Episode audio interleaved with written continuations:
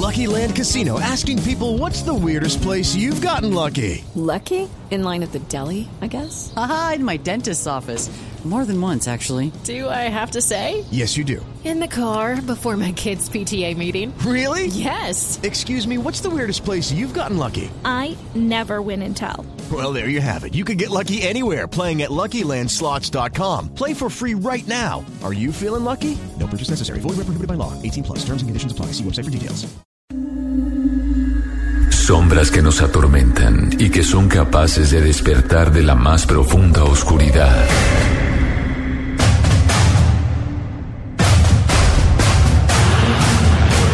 Visitas de seres de otros mundos que vienen a la Tierra. ¿Quién maneja realmente los hilos del poder mundial? Nadie sabe dónde comienzan y dónde terminan los límites de la realidad. De lunes a jueves a partir de las 10 de la noche, Luna Blue. Periodismo de misterio en la radio de Colombia. Los contenidos emitidos en este programa son opiniones de las personas que participan en él. Dichas opiniones no representan la posición de Blue Radio, por lo cual su interpretación es subjetiva de los oyentes del programa. El hombre camina por un mundo repleto de misterios. En este mundo se producen acontecimientos desconcertantes. Extraños seres aparecen hace miles de años en pinturas rupestres. Sorprendente imagen muestra incluso un aparato brillante que se mueve en el cielo. Enormes ciudades subterráneas de arquitectos desconocidos como las que hay en Oriente Medio. En tierra le ordenaron que nunca dijera nada sobre lo que había visto. Un sinfín de pruebas que hacen que nuestra vida se convierta en un viaje hacia lo desconocido. fantasmagórica de un espíritu su propio cadáver. Blue Radio abre un espacio para la investigación de fenómenos sobrenaturales. Uno de los astronautas se acercó al cráter y dijo, ya están ahí. Para que repasemos los hechos más insólitos de la historia, para que nos adentremos en las nuevas fronteras de la ciencia. Formado por un equipo de periodistas que les llevará hasta lo inexplicable. Luna Blue, periodismo de misterio en la radio colombiana. Luna Blue, por Blue Radio, la nueva alternativa.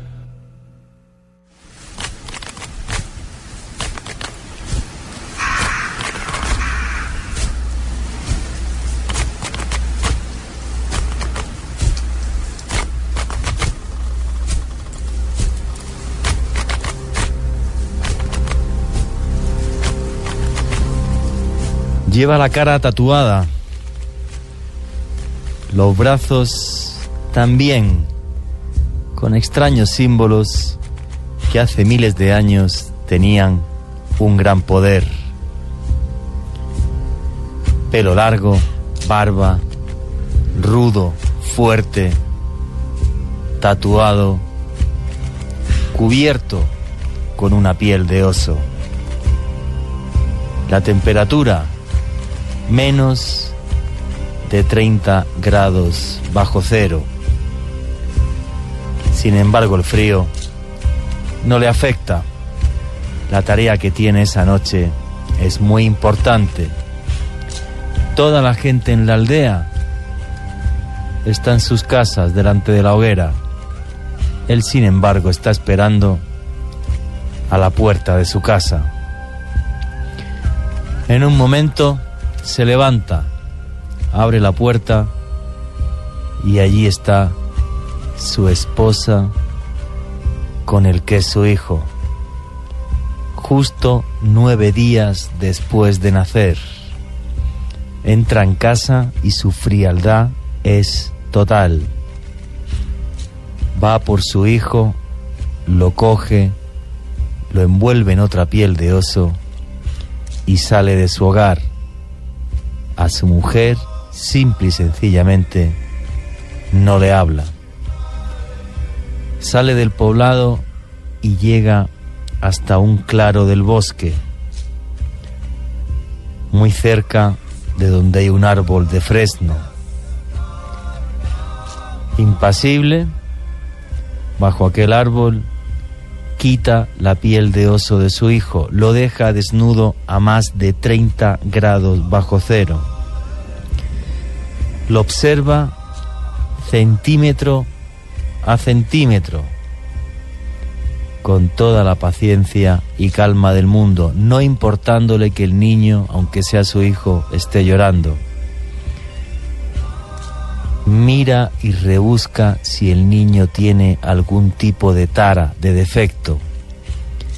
Si fuera así, dejaría que esa misma noche lo devoren los lobos. Después de observarlo durante minutos, sonríe.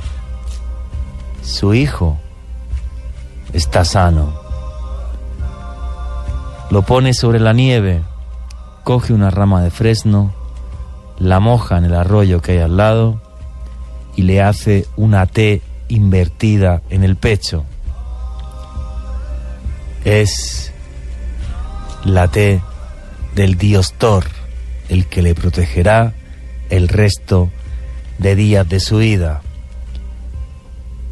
Acto seguido, lo coge y lo muestra a las estrellas. Por primera vez dirá su nombre. Ya es parte del clan, es parte de su familia. Dará la vida por su hijo y su hijo la dará por él. Ese niño que acaba de salvar la vida, muerto de frío y llorando, en apenas 15 años será un asesino, violará mujeres y saqueará por el resto del mundo conocido. Así eran y así vivían los hombres del norte que pasaron a la historia como los vikingos. Tanto miedo daban que se acuñó una frase en aquella época que se hizo eterna. A furare norman norum, liberanos domine, decían los sacerdotes en latín, que significa en español, de la furia de los hombres del norte, libéranos Señor. Efectivamente, ese niño será un violador, un ladrón, un pirata y un asesino. Pero en una Europa del siglo IX y del siglo X, que vivía bajo el yugo del feudalismo y el oscurantismo, sería uno de los pocos hombres libres de aquel continente. Sus mejillas se enfriarían con la brisa del norte antes de atacar las playas de Normandía o de colonizar la mismísima Irlanda. Toda una época de violencia, de epopeya, una época que traspasó la barrera del tiempo y se convirtió en leyenda. Apenas nada sabemos de aquello. Siglos más tarde se escribieron las famosas sagas, las sagas de los vikingos, las historias de reyes, nobles, piratas y aventureros que pasaron de generación en generación. Muchos dicen, y está comprobado ya arqueológicamente, que incluso descubrieron América cinco siglos antes de que llegara Cristóbal Colón. Qué difícil es juzgar la historia. ¿Quiénes eran buenos? ¿Quiénes eran malos? ¿Qué preferirían haber sido ustedes en el siglo IX después de Cristo? ¿Vivir siendo un súbdito en una Europa, en una Europa feudal? Teniendo que pasar por ciertos derechos como el de pernada, o sea, cuando usted se casaba con su esposa, el primero que se acostaba con ella era el señor feudal, ni siquiera usted, o preferiría haber sido un vikingo. Cuéntenoslo en el numeral Viaje Luna Blue, que es el de esta noche. Viaje Luna Blue. Buenas noches, lunáticos. Es tremendamente complejo juzgar la historia. Por eso mi último libro, Expedición a los Mundos Perdidos, del que estuvimos hablando ayer y esta noche voy a seguir hablando porque no dio tiempo a responder muchísimas preguntas. Este libro que es de Editorial Odeón, repito, Expedición a los Mundos Perdidos, el autor Juan Jesús Vallejo, que soy yo, Editorial Odeón, lo podéis comprar en librería panamericana. Y dediqué un capítulo al mundo de los vikingos que hice recorriendo durante dos veces, en dos ocasiones, Noruega, uno de sus reductos más importantes. Si es difícil juzgar lo que pasó ayer, imaginar lo difícil que es juzgar lo que pasó hace mil años. Todas las preguntas que tengáis sobre viajes, expediciones, aventura, sobre cualquier cosa que me queráis preguntar a través del numeral Viaje Luna Blue. Y esto es Luna Blue, periodismo de misterio en la radio de Colombia. Y abrimos ya la puerta del misterio para Bogotá, Medellín, Cali, Neiva, Boyacá, Villavicencio, Bucaramanga, el eje cafetero, Manizales, Cartagena, al norte del valle, en otra noche mágica, donde seguiremos viajando a caballo entre la historia, la aventura y la leyenda. Todas vuestras preguntas a través del numeral Viaje Luna Blue.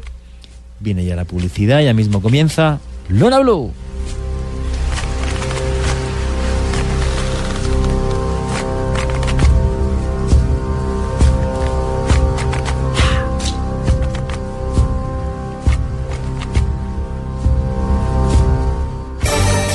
Luna Blue, periodismo de misterio en la radio colombiana. Luna Blue, de lunes a jueves a las 10 de la noche por Blue Radio, la nueva alternativa. Luna Blue, periodismo de misterio en la radio colombiana. Luna Blue, de lunes a jueves a las 10 de la noche por Blue Radio, la nueva alternativa.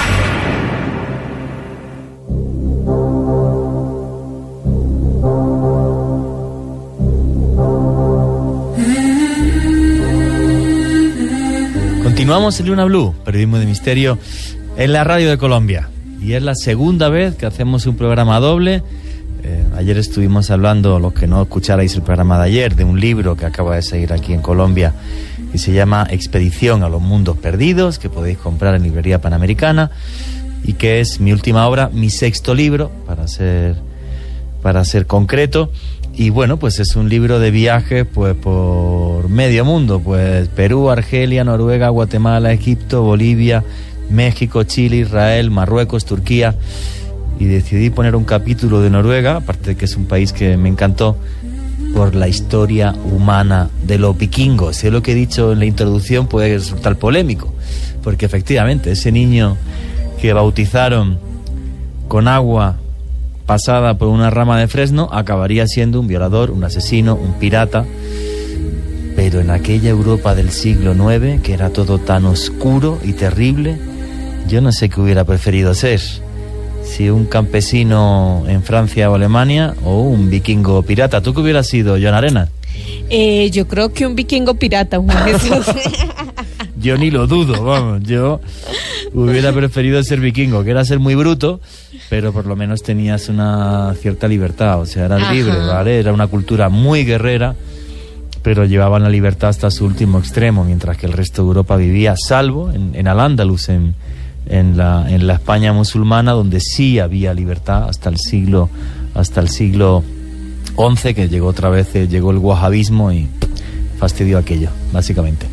Pero, Juan Jesús. pero sí, o sea, no, no había una otra forma de vivir digna en- en aquella Europa, efectivamente.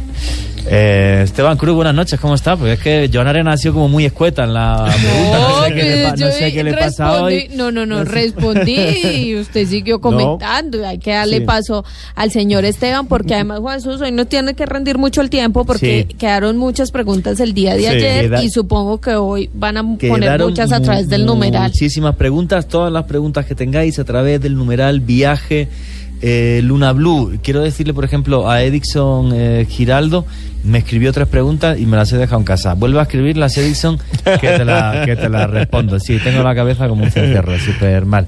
Esteban Cruz, buenas noches, caballero, ¿cómo está usted? Muy buenas noches, Juan Jesús, y ¿Cómo- muy buenas noches a ¿Tú hubieras, todos. tú qué hubieras sido, vikingo o...? Yo hubiera sido señor feudal.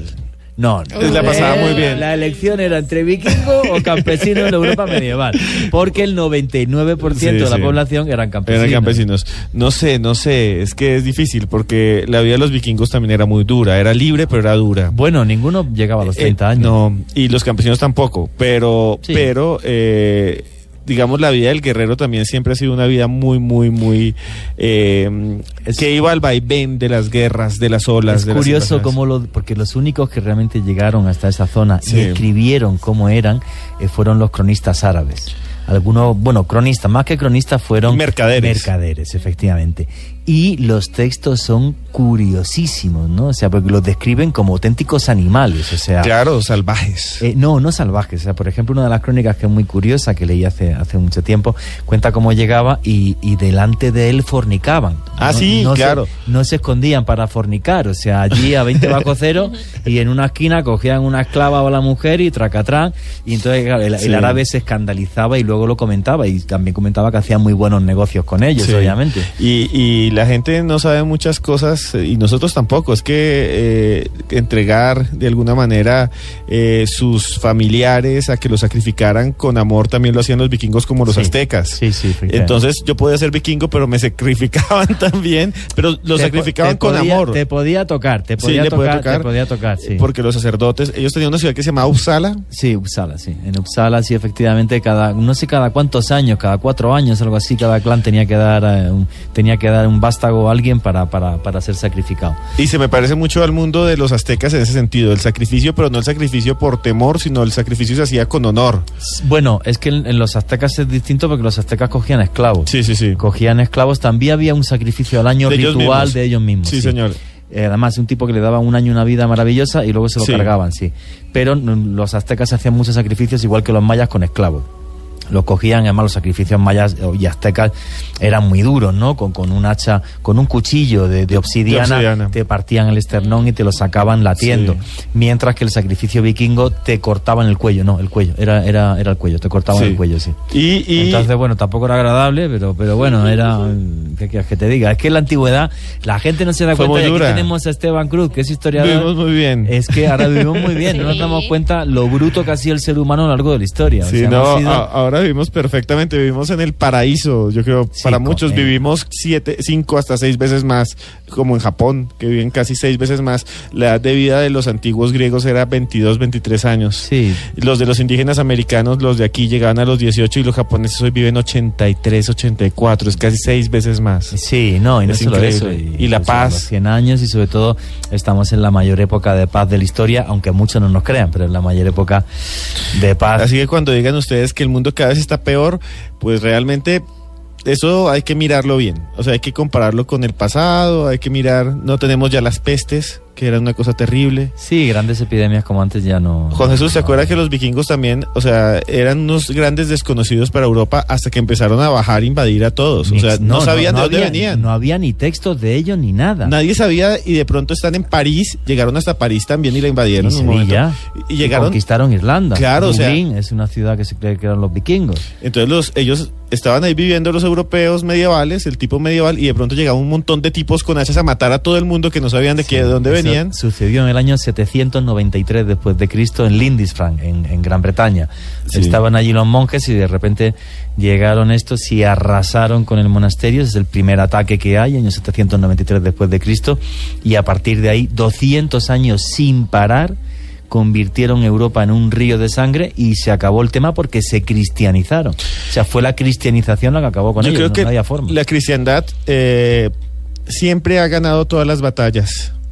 Le ganó al imperio romano. Los, los romanos los cogieron a los cristianos y los botaban a los leones, literalmente. Y 200 años después todo el imperio era cristiano. Y los, y los vikingos llegaron, invadían y mataban a los sacerdotes. Mucho tiempo después, los vikingos fueron acabados por el cristianismo. Es muy Sí, extraño, se ¿no? cristianos. Es muy curioso si uno va a la, a la, a la gran catedral que hay en, en Noruega, que es la catedral de Nídaros, y ver las estatuas de, de- de- de- de algunos santos que hay en la fachada principal. Hay una, no sé si es Olaf I el santo, juraría, o Olaf II, creo que es Olaf I, que está con el hacha y tres cabezas cortadas. Sí. Sí. Es es y es un santo cristiano, ¿no? Es un santo cristiano. Católico, sí. además. Católico, católico. Sí. Hoy día la catedral no es católica, es luterana. Es luterana por Es luterana. toda la reforma que hubo después. Efectivamente, pero en su origen era católica, efectivamente. Bueno, eh, dice Diego de Porras que yo sería Esteban Cruz un vampiro feudal. Bueno, tengo un libro de vampiros, pero no es para volverme un vampiro feudal. Que además vienen de ese momento de las historias. Antes de seguir, eh, Juan Jesús, con todas las historias y entrar a las preguntas, porque empezamos ya a hablar de los vikingos y ya son las 10 y 30. Bueno, sí, que en el libro hablo, hablo de Egipto, hablo de Turquía, hablo Sí. de Marruecos, hablo de Argelia, hablo de Chile, de Perú, de muchos sitios. Déjeme antes de seguir con todo esto, eh, decirle a todos que con el numeral Viaje Luna Blue están escribiendo Somos una gran familia y un saludo grande a Nata. Muchas gracias a todos y quiero daros las gracias. O sea, no sé cuántos mensajes he recibido hoy, he intentado responderlos prácticamente todos. De Colombia, algunos de España también, y todos con, con- con un afecto y un cariño hacia mí que, que- que de verdad me, me habéis llegado al alma. ¿eh? Gran familia lunática, os quiero un montón y esta noche también es vuestra para que me preguntéis absolutamente todo lo que queráis. Juan Jesús, antes de que, de que empecemos, quiero leer varios tweets claro. de lo que les preguntamos. Vea, dice eh, Anthony AR, él hubiera sido vikingo. Él dice que hubiera sido vikingo. Sí, yo también. Sin Don dudarlo. Pirobo dice que en la Europa medieval, feudal o vikinga la expectativa no era mayor a 30 años. Sí, no era eso, Es era verdad. 30 años, sí, correcto. Eh, Juan Carlos Serna le manda a decir que él sería un vikingo y de los malos. Madre mía. Uy, qué, qué peligro. que para invitarlo a la casa a almorzar. No, no, un abrazo, un abrazo, un abrazo, se le quiere. Cristian Guerrero dice que él sería vikingo, como su apellido, Guerrero. Andrés Serrato sería sin duda un vikingo. Nadie quiere ser campesino. Nadie vea. quiere ser Pero campesino es que- medieval, pero, nadie, campesino- pero los campesinos medievales también tuvieron un rol muy importante en la historia. Sí, pero su vida era una porquería. Era una porquería, pero, pero ellos fueron los que después hicieron las revoluciones y los que cambiaron Sí, el mundo. En el siglo XVIII. Sí, o sea, los La campesinos Revolución Francesa, o sea. fueron los campesinos. Vamos a ver, hasta tal punto que a eso la arqueología lo llama la época oscura. Hasta que no llegó el siglo el XV, hasta que no llegó el siglo XV, desde el siglo IV hasta el siglo XIV, Europa era un saco de pulgas y vivir allí era una cosa horrible. O sea, pero, Mm. pero, pero horrible. Era mucho vivir, mucho mejor vivir en el norte de África, por ejemplo, siendo un bereber, siendo tuareg. O sea, la vida era, era una auténtica porquería. o en Teotihuacán o en O en Tiahuanaco. Teotihuacán o en Cuzco, o en muchos sitios. Se vivía mejor que en Europa. Cuzco se vivía mucho mejor que en Europa, o sea, no, no lo compares, efectivamente. Efectivamente. Bueno, que, a ver, Joana, Esteban, mientras veis algún, algún tuit de que, bueno, tengo aquí una pregunta, mira, Diego Porra me preguntaba, eh, ¿cuál sería tu último vi si, si nada más que pudiera hacer un viaje y luego me fuera a morir o algo, no, no pone que me vaya a morir, pero bueno, como Pero que- por si acaso. Sí, por si acaso. Si, si en mi vida me dijeran, tu último viaje, ¿dónde lo harías? Yo no me quiero morir sin conocer Etiopía. Ah, sí, sí, ya le hablamos aquí. Quiero conocer Etiopía. Etiopía, La. Etiopía para mí, eh, vamos a ver, es, el- el- es un país africano donde se junta lo islámico, lo cristiano y lo animista, ¿vale? O sea, es esa frontera con, con- el África negra y entonces tiene mil historias y mil leyendas desde que el Arca de la Alianza está realmente allí, por Menelik, por el hijo del rey Salomón que llegó hasta Etiopía y hay un guardián del arca, hay un lugar donde se custodia el arca de la alianza, que para los, los coptos etíopes es el arca, el arca auténtica, por la historia de- del arca, por la historia de las minas de Salomón, por lugares arqueológicos como la Libela, donde están excavadas catedrales en roca, y a nivel antropológico y humano me encantaría ir a un sitio que se llama el Valle del Homo, que es donde están las tribus más antiguas, más prehistóricas de África todavía viviendo. Sí. Y, y además Etiopía es la cuna supuestamente de la civiliza de la, de la humanidad. En esa zona surgieron los primeros humanos. eh, Ni siquiera homínidos. Homínidos, los en un lugar homínidos. que se llama eh, Afar. y, sí, y ahí viene un lugar que también se llama la garganta de Olduay, donde estuvo por allí. Pero Juan Jesús, yo le quiero hacer una pregunta sobre, sobre Etiopía. Usted ah, habla de Etiopía y es eh, uno de sus sueños de viaje. Sí. Y del Arca de la Alianza, donde supuestamente estuvieron las tablas eh, de, que le entregaron. Mm, Sí, donde están las tablas. El Lo arca, el arca, una de las cosas que tienen las tablas. Sí. Eso tiene que ver con una película que le gusta mucho a los lunáticos viejos como yo. O sea, que ya tenemos ya de Sí. 35 para arriba, que es la de Indiana Jones. Y eh, tiene que ver eso un poco con sus sueños de viajar. Bueno, vamos a ver. Yo, yo tenía hasta un proyecto eh, para hacer un documental del Arca de la Alianza. Cuando yo en el año 2010 dejo cuarto milenio y ya en, en mi país llega la gran crisis y, y todo es horrible, yo tuve una vez una reunión con un señor, no sé si él sigue siendo el conservador de Jerusalén, que se llama Eli Nahmías, ¿vale? Estuvo en Madrid, tuve una charla con él y me dio permiso para buscar con Georradar el Arca de la Alianza en el Jerusalén subterráneo. ¿Vale? Bueno, pues no conseguí financiación para hacer ese documento. No, pero ¿cómo? Es que conseguir el permiso para caminar Era, era noticiable a nivel mundial. Claro. Cuando yo estaba con Elina, Elina Agmías, me dijo, porque yo quería que me abriese además los túneles, eso hubiera sido muy complicado. Pero bueno, yo creo que en, en parte me hubiera abierto algo que, que- que hubiera podido meter, aparte de una cosa que se llamaba el túnel de Ezequías, por otro túnel que es el que va hasta debajo de la mezquita de Al-Aqsa, aunque ese es muy complicado por el tema político que hay y las peleas entre, entre musulmanes y judíos. Pero bueno, el me, me- me daba el permiso. Y yo estuve investigando muchísimo sobre la posibilidad de que el arca esté en el Jerusalén subterráneo. Los ultraortodoxos judíos, los Yeradín, creen que el arca sigue estando allí, ¿vale? Que se escondió cuando Nabucodonosor en el siglo VI Cristo arrasó Jerusalén, antes de que lo hiciera general Tito, y que está escondida allí. Y la otra posibilidad clara es que esté en Etiopía y hubo una tercera posibilidad que yo estuve barajando muchísimo, que también otros investigadores creen, que es que esté escondida en la ruta Nabatea. Sí, señor. ¿Vale? Que sales de ahí, hay unos cañones en un lugar que se llama Eket, al sur de Israel, donde se podría intentar buscar y donde además hubo un, un hallazgo muy famoso hace muchos años por un señor norteamericano, eh, que el gobierno israelí le paró las excavaciones y tal, porque estaba excavando una cueva, la cueva de las columnas, y empezaron a aparecer objetos funerarios y el gobierno israelí le paró la excavación y él estaba convencido de que, de que el arca de la alianza eh, estaba allí. Entonces yo quería hacer un documental de esto, no conseguí ni financiación ni absolutamente nada, incluso con el permiso del INACMIA, productoras de Colombia, si alguna tiene interés, yo creo que otra vez consigo el permiso. Entonces, eh, entonces eh, bueno, pues sí, para mí es un tema que- que- que me fascina, efectivamente.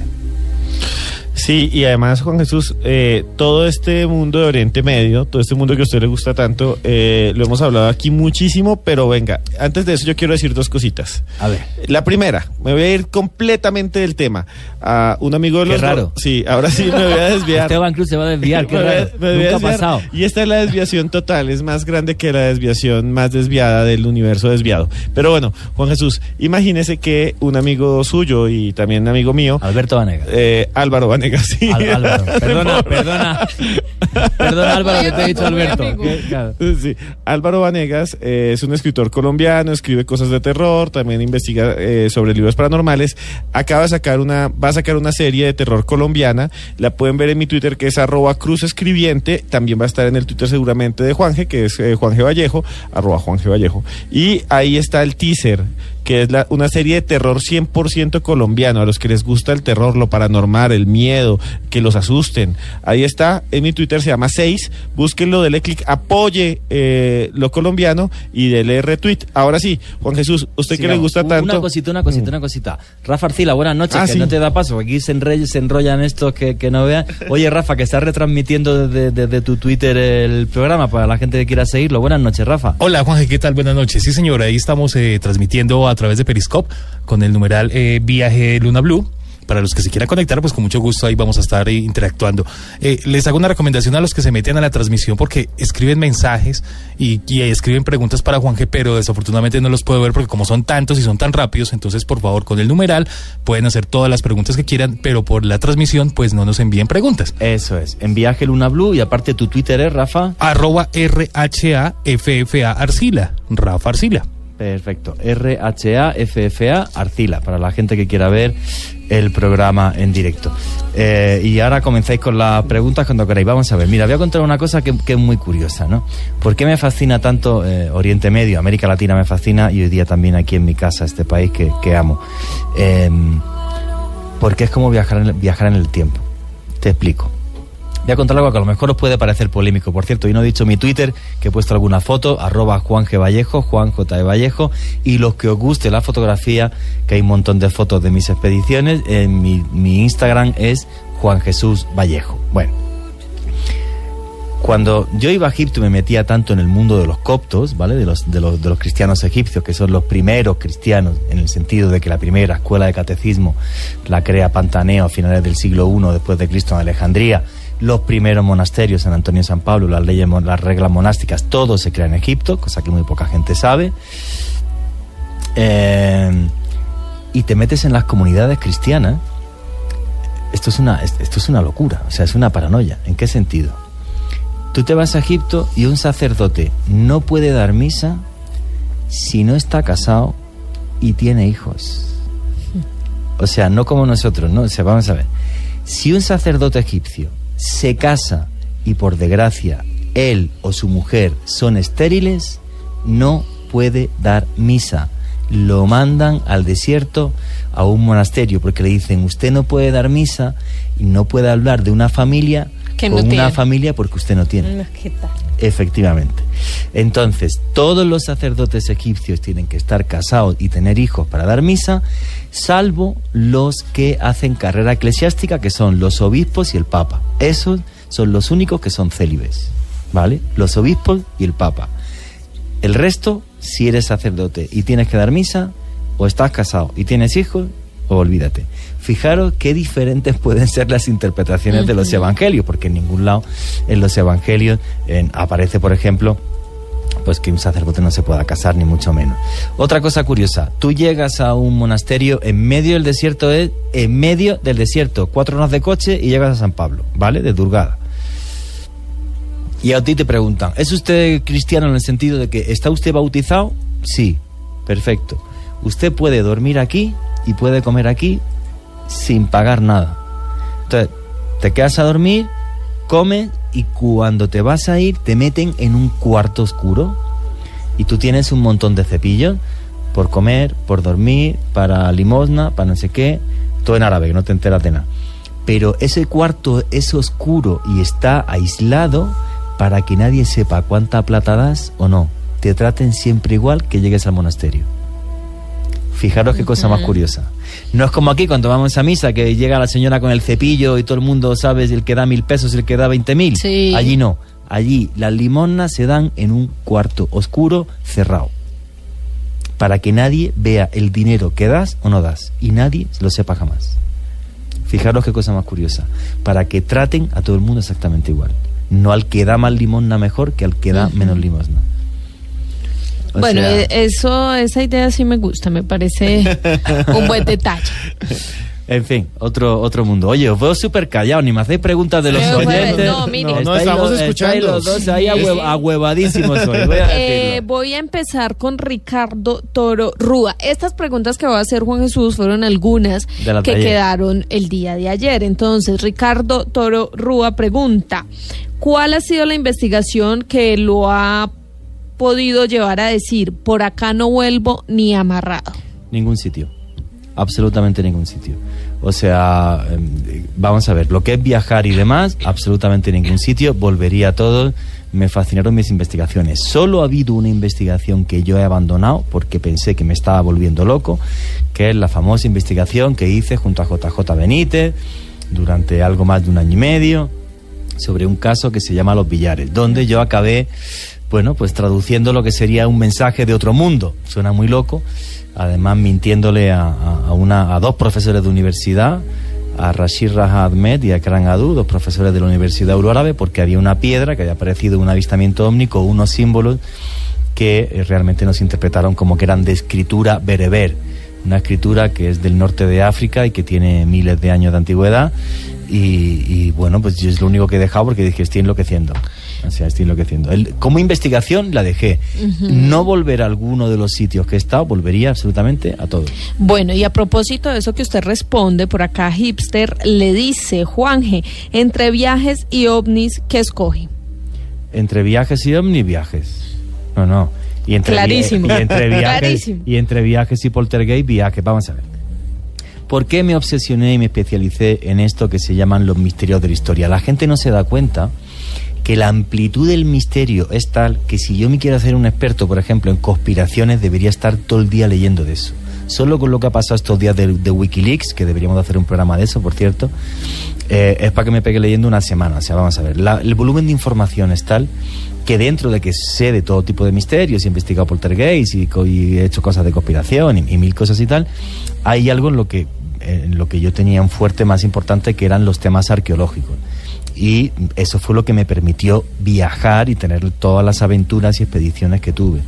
Eso es lo que más me gusta con, con diferencia. O sea, yo echo de menos investigar por la noche poltergeist en casa. Pues la última vez que lo hice fue con vosotros en el Congreso de la República. Me lo Sí. pasé genial, ¿no? Pasamos una noche eh, maravillosa. Preferiría irme a San Agustín mañana que investigar poltergeist en el sitio más terrorífico de Colombia, todo clarísimo. Bueno, por acá está Diego Moreno que pregunta, pienso salir por primera vez del país y quiero ir a Perú. ¿Cuáles son los consejos que le da arroba Juan G. Vallejo? Ah, bueno, en Perú es un país que también te lo puede dar consejos, Esteban. Se viaja súper fácil, no es nada caro, en tal en cuanto no te pongas en plan ahí súper super turista y lugares que no puedes dejar de ver es, obvio, Cuzco, el Valle Sagrado y Machu Picchu, que son no ya los restos de, de, de, del último gran imperio que hubo en, en, este continente antes de la llegada de los españoles, sino que es realmente un mundo mágico que nos dejaron escrito en piedra y es una maravilla.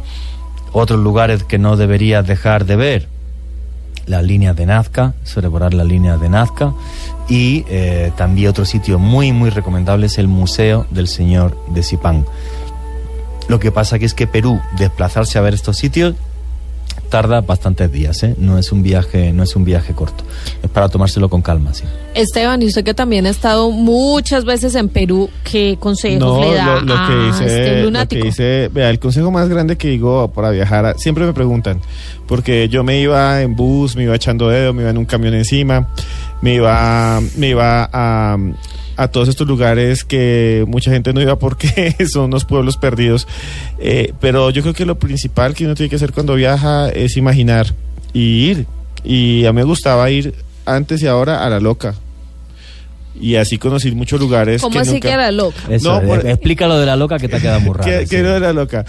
Yo llegaba ya en un- encima de un camión como con dos personas más y le preguntaba, llegaba por ejemplo a Lima, a Chile o a Brasil, a- inclusive en Europa, y preguntaba, bueno, ¿por aquí qué hay? Entonces siempre le decían a uno, no, aquí hay una ciudad cerca que se llama Huamanga, por ejemplo, que queda en Perú, Sí. que se la recomiendo, que se llama Ayacucho, no es tan turística, pero allá está la primera ciudad, eh, decía en ese momento que es el Imperio Wari, y ahí queda Wari. Ah, sí, claro. Y, y yo llegué allá y cuando llegué empecé a leer todo y dije, bueno, estoy en la primera ciudad, lo que antecedió a todas las civilizaciones y es impresionante.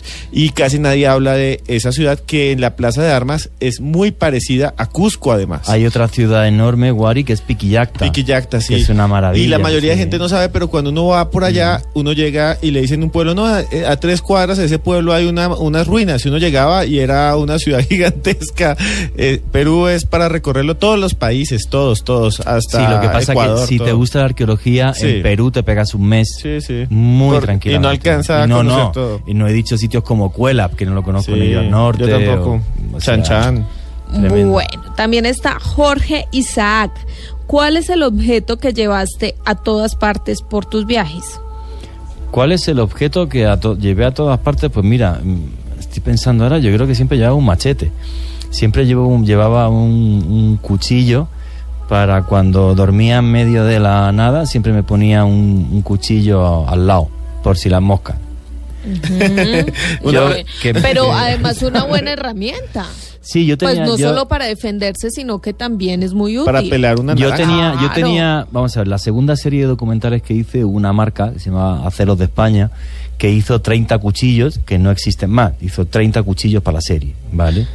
Pusieron la fotografía pusieron también la en fo- Twitter. Pusieron la fotografía, alguien ha puesto la fotografía en Twitter, me hicieron una foto con, con ese cuchillo. Yo con ese cuchillo he cortado troncos en el Amazonas y bueno, es un cuchillo que, que parte una pared, o sea, es una bestialidad. O sea, ya te digo, hicieron 30 cuchillos, que era un tipo de cuchillo que ellos vendían, pero lo hicieron un poquito más grande para las expediciones y tal. Y yo creo que con ese cuchillo he viajado pues, por, por, por, por medio mundo, sí.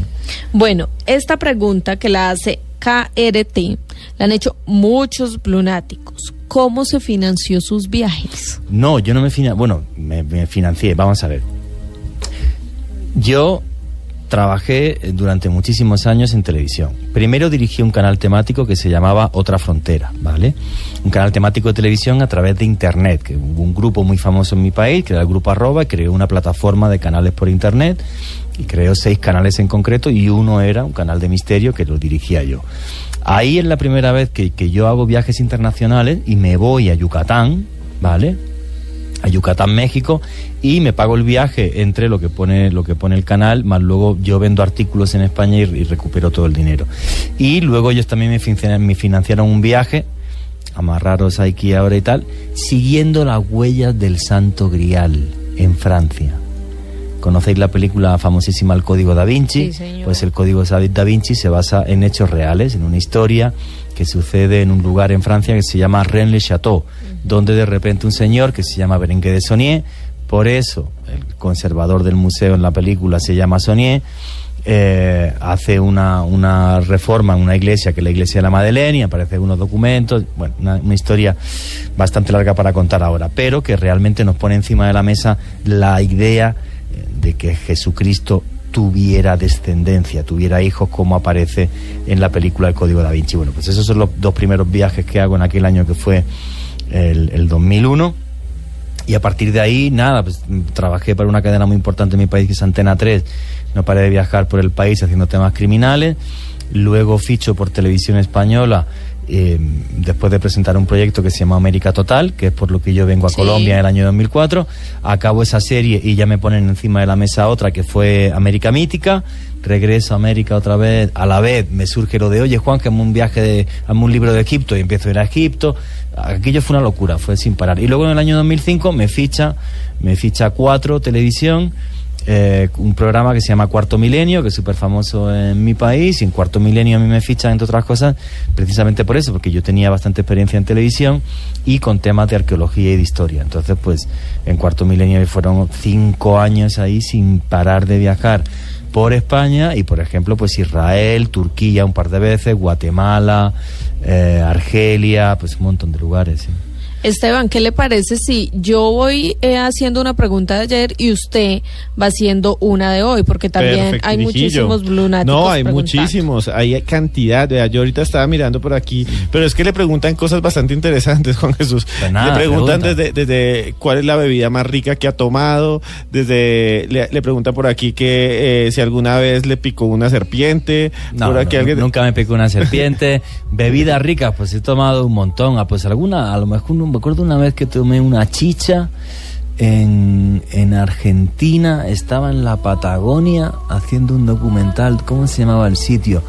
¿Cómo? Ay, no, no recuerdo. Es un sitio muy famoso porque es el único pueblo de, el único pueblo de la Patagonia. Buscarlo lunático si me lo ponéis. Es el único pueblo de la Patagonia. No, No. Donde se puede plantar marihuana.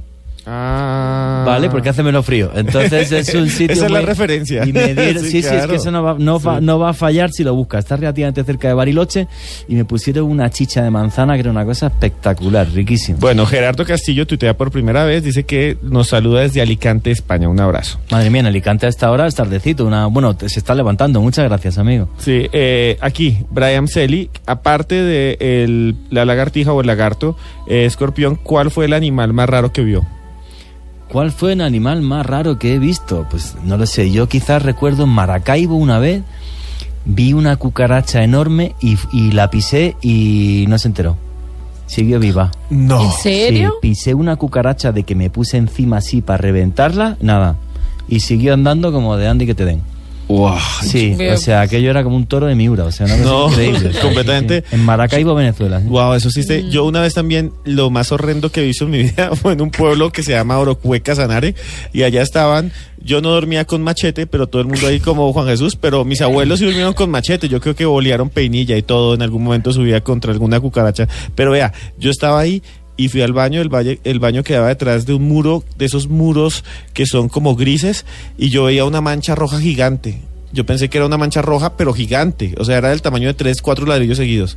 Cuando me acerqué, no era una mancha, era un gusano que nunca he visto un gusano tan grande moviéndose así, reptando. Yo creo que era como un brazo esa vaina.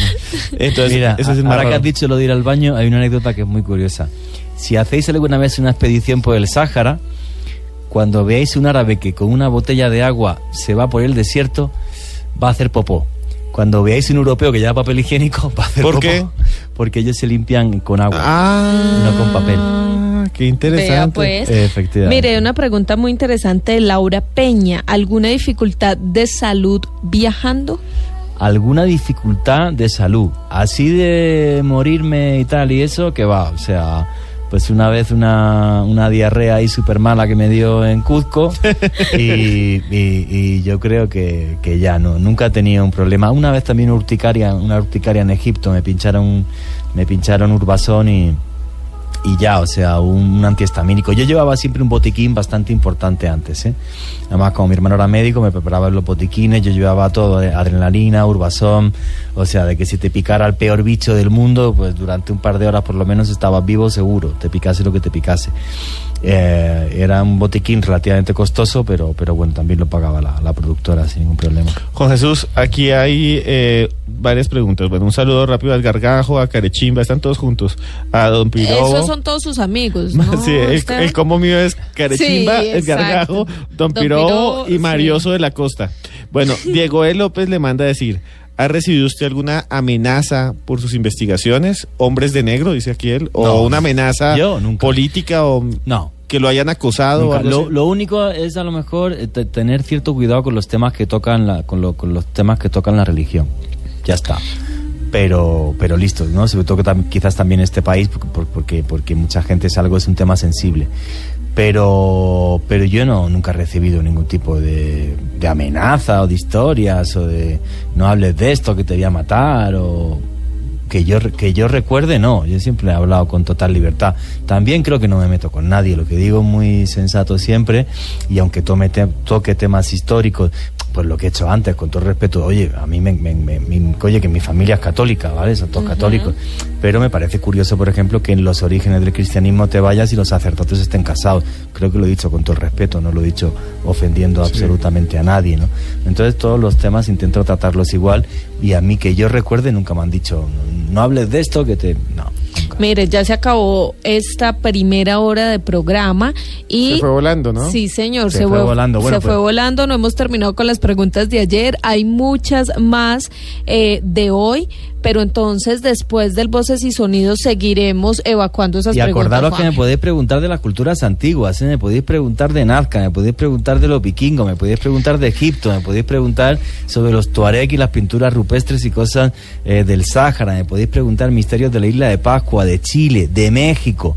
O sea, preguntarme de toda la parte arqueológica que, queráis, porque gracias a Dios tuve la suerte en esos años de, recorrer la entera. Qué diferente es mi vida ahora, ¿eh? sentado aquí delante, delante de un micro. Yo pienso, la vida siempre cambia. No, yo, yo creo, vamos a ver, la vida son etapas, ¿no? La vida es como leer un libro. Entonces está la página 1, 2, 3, 4, y ahora me ha tocado esto. Yo soy tremendamente feliz cuando veo el cariño que me, que me, que me dan los lunáticos, pero sí es cierto que hay veces que digo pues hoy te, hablaba, hay un lunático que me ha escrito por Facebook mandándome unas fotografías que me he quedado muy impactado de una zona arqueológica colombiana, se llama Moscopán pues me dan ganas de acabar el programa e irme a Moscopán. El problema es el dinero y el tiempo para, para poder hacer esas investigaciones, que era algo que... siempre falta algo, ¿no? Cuando, cuando hay mucho dinero no hay tiempo y cuando hay tiempo no hay dinero. No hay nada perfecto. sí, no, me ha pasado a mí siempre. No, pero no hay nada perfecto en la vida. No hay nada, perfecto. pero eso es lo bonito. Entonces, yo ahora me siento muy contento cuando, cuando veo el, cariño que, que, que, me pone la gente encima de la mesa y cuando veo que la gente se lo pasa bien con el programa. Bueno, Juan Jesús, antes de irnos a noticias, yo quiero decirles que hoy entregamos libro. Hoy regalamos libro.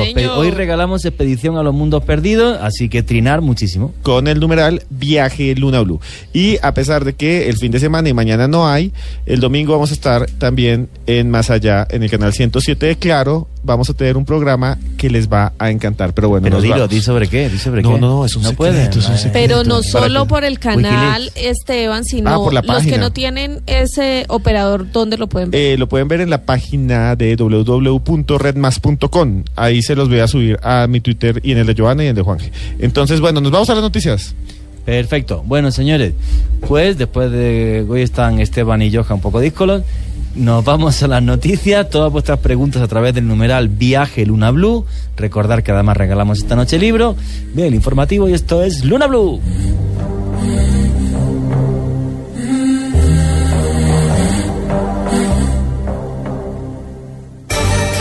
Luna Blue, periodismo de misterio en la radio colombiana.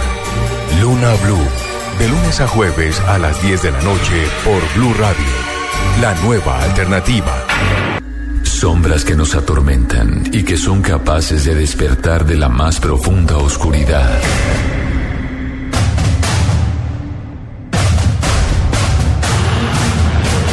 Visitas de seres de otros mundos que vienen a la Tierra. ¿Quién maneja realmente los hilos del poder mundial? Nadie sabe dónde comienzan y dónde terminan los límites de la realidad. De lunes a jueves a partir de las 10 de la noche Luna Blue. Periodismo de misterio en la radio de Colombia. Los contenidos emitidos en este programa son opiniones de las personas que participan en él. Dichas opiniones no representan la posición de Blue Radio, por lo cual su interpretación es subjetiva de los oyentes del programa. El hombre camina por un mundo repleto de misterios. En este mundo se producen acontecimientos desconcertantes. Extraños seres aparecen hace miles de años en pinturas rupestres. Sorprendente imagen muestra incluso un aparato brillante que se mueve en el cielo. Enormes ciudades subterráneas de arquitectos desconocidos como las que hay en Oriente Medio. Ya en tierra le ordenaron que nunca dijera nada sobre lo que había visto. Un sinfín de pruebas que hacen que nuestra vida se convierta en un viaje hacia lo desconocido. fantasmagórica de un espíritu mirando su propio cadáver. Blue Radio abre un espacio para la investigación de fenómenos sobrenaturales. Uno de los astronautas se acercó al cráter y dijo, ya están ahí. Para que repasemos los hechos más insólitos de la historia, para que nos adentremos en las nuevas fronteras de la ciencia. Formado por un equipo de periodistas que les llevará hasta lo inexplicable. Luna Blue, periodismo de misterio en la radio colombiana. Luna Blue por Blue Radio. La nueva alternativa.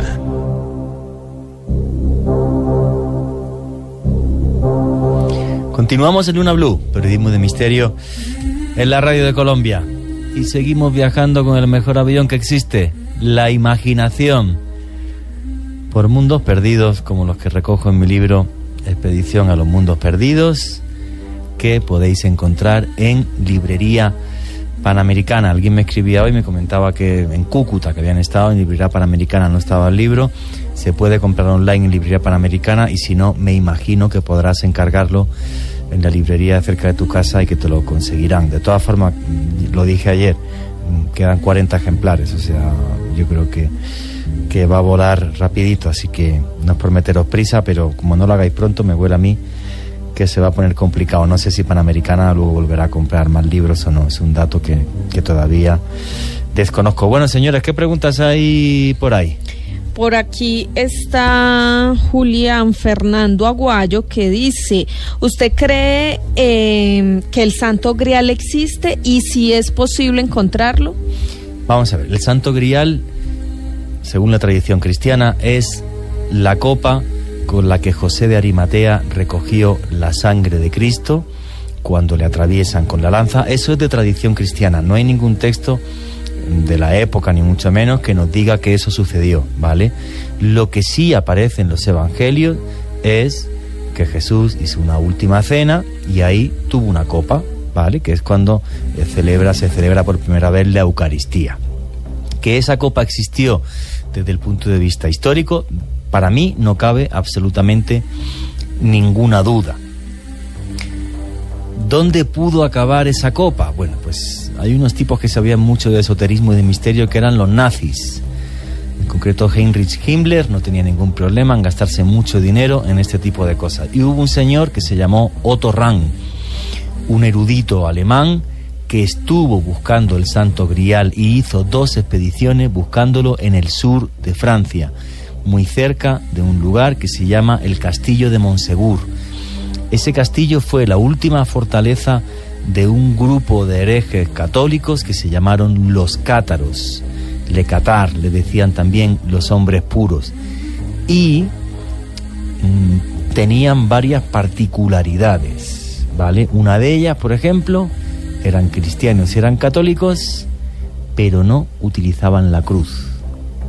Detalle súper curioso. Bueno, pues el, rey de Francia les declara la guerra y el papa los exterminan, pero cuando están en ese, en ese castillo, yo he tenido la suerte de estar allí dos veces, eh, hay cuatro personas que escapan por la noche antes de que se les mate absolutamente todo, encienden un fuego en el monte de enfrente, que es el monte Vidorta, como señal de que se han llevado su gran tesoro. Otto Rahn estaba convencido, este erudito alemán, de que eso que se llevaron, ese gran tesoro cátaro, era el Santo Grial, la copa con la que Jesús celebra la primera Eucaristía de la historia y la copa con la que José de Arimatea habría recogido la sangre de Cristo.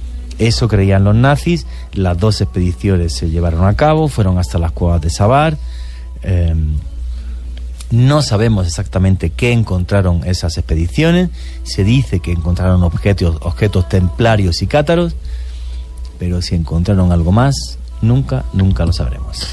Juan Jesús Berna Bustamante, arroba Berna13, dice eh, con el numeral viaje Luna Blue.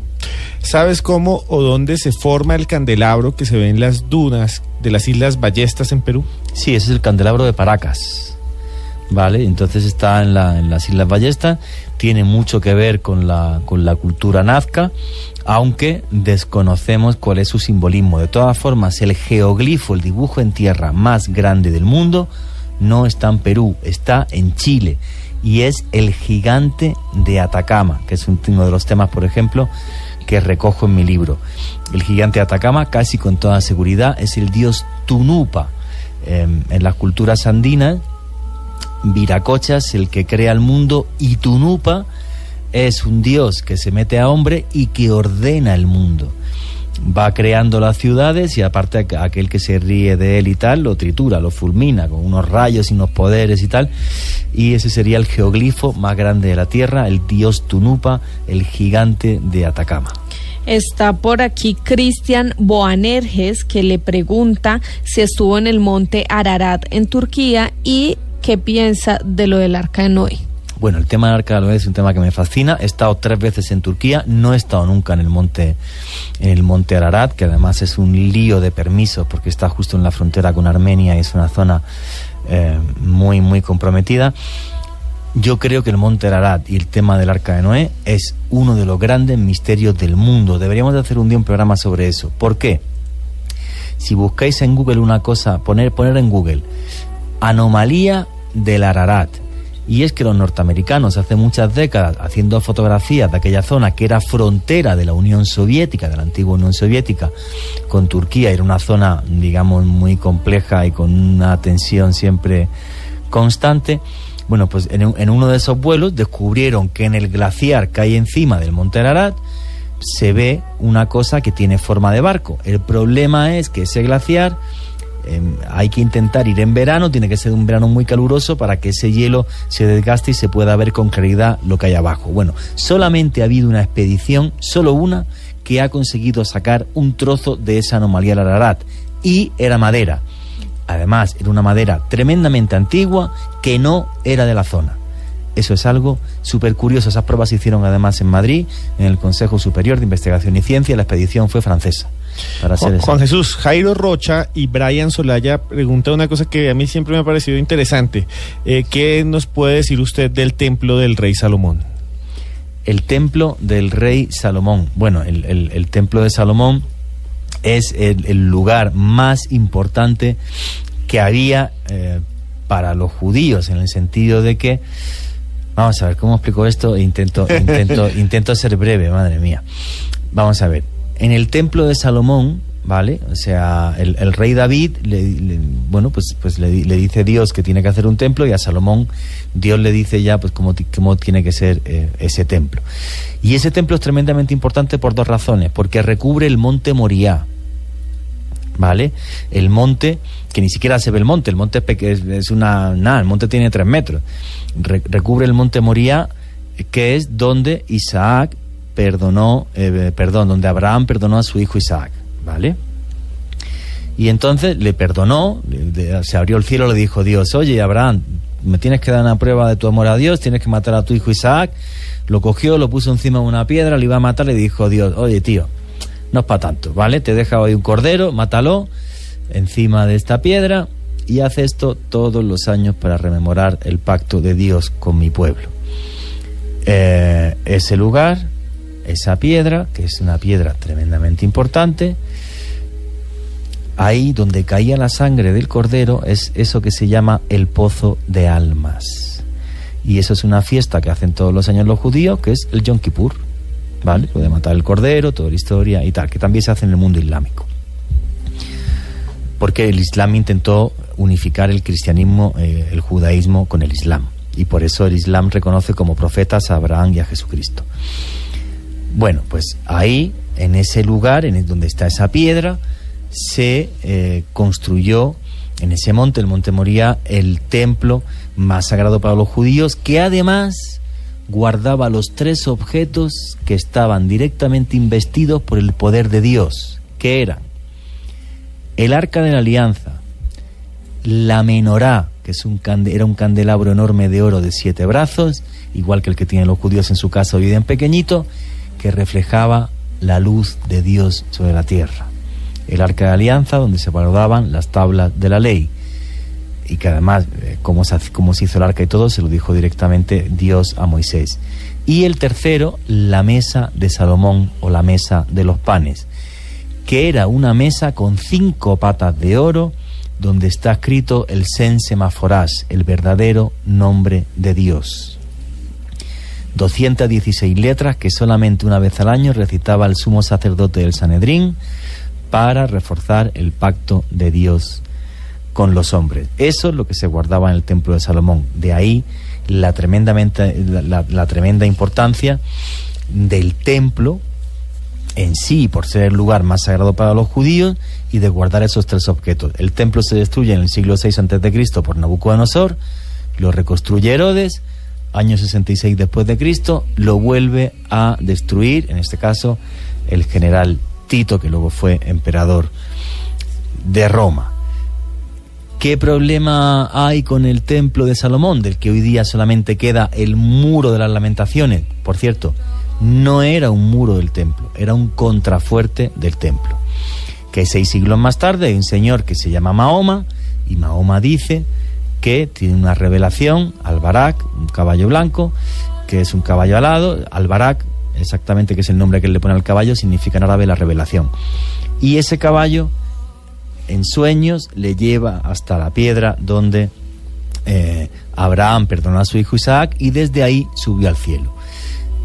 Por eso, encima justo del templo está hoy día la famosa planada de las mezquitas y está la mezquita de Al-Aqsa y la que recubre la famosa roca de la que estoy hablando. Y ese es el conflicto eterno entre judíos y musulmanes, Israel-Palestina, llámalo como, como, como quieras.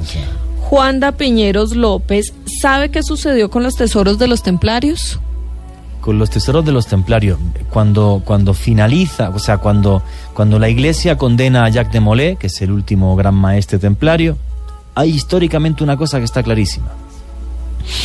Como los templarios saben ya lo que va a pasar, van hasta un puerto que se llama La Rochelle, en Francia, y desde ahí salen algunos barcos si ellos tuvieron un tesoro que fuera bien oro de América, que es una, de las teorías que hay, que los templarios llegaran a América, que fuera por el saqueo o por la excavación del templo de Salomón, o por lo que fuera, ellos salen de La Rochelle y seguro paran en dos sitios. Uno, la ciudad de Tomar en Portugal, donde había un enclave templario enorme. Y esos barcos sí o sí llegan hasta eh, Escocia. Y en Escocia los nobles escoceses, en concreto los Sinclair, eh, les acogen y allí nos dejan su testamento en piedra, la capilla de Roslin, lo último que hacen los templarios. Ahí está escrito en piedra dónde debería estar su tesoro y otras muchas cosas. Juan Jesús, precisamente le están preguntando aquí por la capilla de Roslin. La libró Castel, nos escribe arroba Elena21. Eh, con el numeral Viaje Luna Blue dice, ¿conoce usted la capilla de Roslin en Escocia? No he estado. ¿No? Y eh, lo que pregunta la conozco muy bien porque he leído muchísimo de ella, tengo muchos amigos míos que la han filmado, que la han fotografiado, he estado viendo mil curiosidades sobre, eh, sobre esa capilla, por ejemplo el hecho de que, de que se vea una mazorca de maíz antes de que se descubriera América, que es lo que refrenda, mucha gente piensa que el oro de los templarios venía de este continente, y sí he leído mucho de ella, pero no he estado físicamente en ella nunca.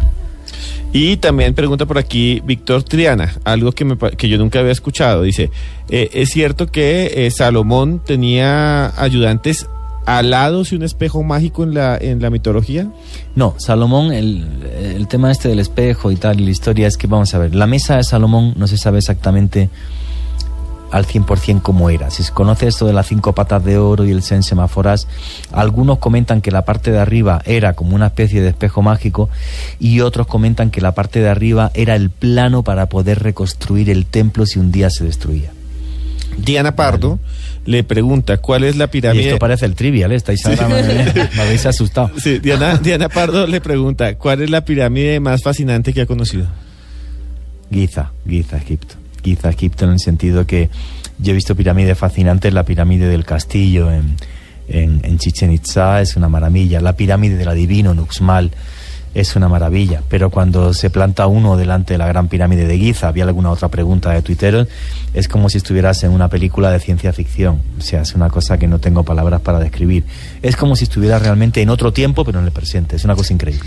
Eh, y precisamente Juan Jesús, un lunático, que no encuentro exactamente cuál era su nombre, pero eh, le estaba preguntando cuál teoría considera usted la más acertada sobre la creación de las pirámides. Ninguna. Vamos a ver, o sea, teorías sobre, la, sobre las pirámides, sobre cómo se hicieron las pirámides de. Giza, hay mil. La más famosa de ellas es la teoría de las rampas, que se hacía una rampa circular y se iban poniendo las piedras, ¿vale? Hay otras, como por ejemplo es una teoría que nos habla de palancas, que a través de un sistema de palancas iban subiendo una piedra encima de otra. La última que ha, que ha surgido hace, hace muy poco tiempo, hace un par de años, algo así, es muy interesante, es si tú coges una piedra que es cuadriculada y le pones, la metes en semicírculos de madera, realmente la estás envolviendo en una rueda.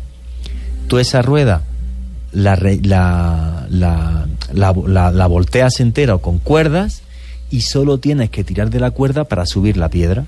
Esa es súper ingeniosa y hay una pieza arqueológica que se encontró en Giza que refrendaría que al menos parte de la pirámide se tuvo que hacer así, porque se encontraron esas piezas de madera. ¿Vale? Pero no hay ninguna que explique, vamos a ver, que hacer la pirámide en 30 años en el reinado del faraón Keops era como poner una piedra cada dos minutos, piedra de 5.000. No, es que, es, un- es que no tiene ni pies ni cabeza. O sea, nadie ha explicado exactamente cómo se hicieron las pirámides de Giza y para mí me parece su gran misterio. Sí, eso es lo que estaban preguntando sobre. Pero le quiero hacer otra pregunta. Jaciel JWR, arroba Holumuso, con el numeral viaje Luna Blue, le pregunta: ¿Qué hay de las estatuas de la isla de Pascua? Los Moai, qué maravilla. Primero el, lugar, o sea, la isla de Pascua es como, como el último gran paraíso. Es un lugar al que yo estaba muy ligado sin conocerlo porque había leído muchísimo y había escrito sobre Pascua en mis comienzos de- de empezar con esto de misterios de la historia. No tenemos ni idea de cómo hicieron los Moai, cómo los transportaban y cómo los plantaban. Lo sencillo, lo normal, era haber tallado un cilindro de piedra, mover el cilindro, porque ¿qué le sucede a la piedra a la isla de Pascua? Que es piedra pómez, es piedra volcánica y se raya con súper facilidad y se talla con mucha facilidad. Lo increíble es que tallaban los Moai, como se ve en, el- en el- en la cantera de Ranocao, se ve perfectamente cómo los tallaban enteros, en los que quedan sin extraer. Y una vez extraídos esos Moai, pues los movían hasta 8 kilómetros sin que tengan rayadura alguna. Eso es lo extraño. A mí cuando dice la gente, no, ponían troncos y se movían, hubieran dejado la espalda rayada. Y no está rayada. Y luego cuando plantaban los Moai hacían una última ceremonia donde les tallaban un lazo ceremonial en la espalda, que además el lazo ceremonial es igual que el Ang del antiguo Egipto, que la famosa llave de la vida, les abrían los ojos y les ponían unos ojos de guijarro y coral, como si las estatuas estuvieran vivas y además mirando a las estrellas. Lo que queda por contar de la isla de Pascua, lo que queda por investigar es todo. Había dos razas distintas viviendo ahí. La raza ancha, la raza delgada, mal traducidas como orejas cortas y orejas largas.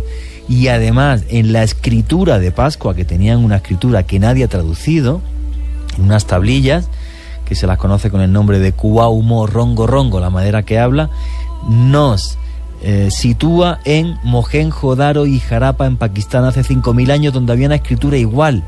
Es todo loquísimo. Cuando es el lugar más aislado del mundo. Está a 2.300 kilómetros de las Islas Marques- Marquesas y a 3.000 kilómetros de la costa americana. O sea, que ya llegar a Pascua es como un milagro. O sea, es como encontrar una aguja en un pajar.